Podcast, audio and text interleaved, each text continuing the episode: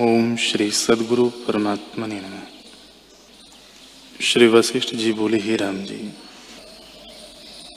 जैसे दिन में उलूक और पिशाच नहीं विचरते, वैसे ही जहाँ ज्ञान रूपी सूर्योदय होता है वहाँ संपूर्ण कामना रूपी तम नष्ट हो जाता है और शांत रूप आत्मा में स्थित होता है।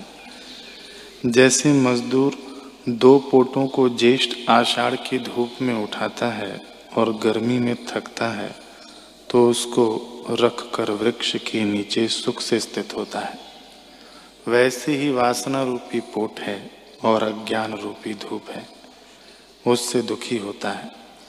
पर ज्ञान रूपी बल करके वासना रूपी पोट को रख कर सुख से स्थित होता है। हे राम जी, उस पुरुष की भोग वासना नष्ट हो जाती है और फिर उसे दुख नहीं देती। जैसे गरुड़ को देखकर सर्प भागता है और फिर निकट नहीं आता, वैसे ही ज्ञान रूपी गरुड़ को देखकर भोग रूपी सर्प भागते हैं और फिर निकट नहीं आते।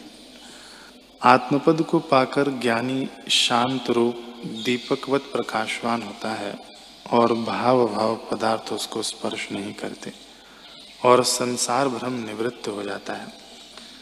ज्ञान समझने मात्र है, कुछ यत्न नहीं।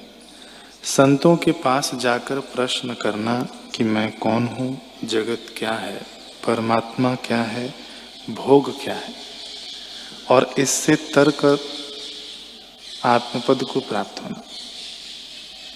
फिर जो ज्ञानवान उपदेश करें उसके अभ्यास से आत्मपद को प्राप्त होगा, अन्यथा न होगा।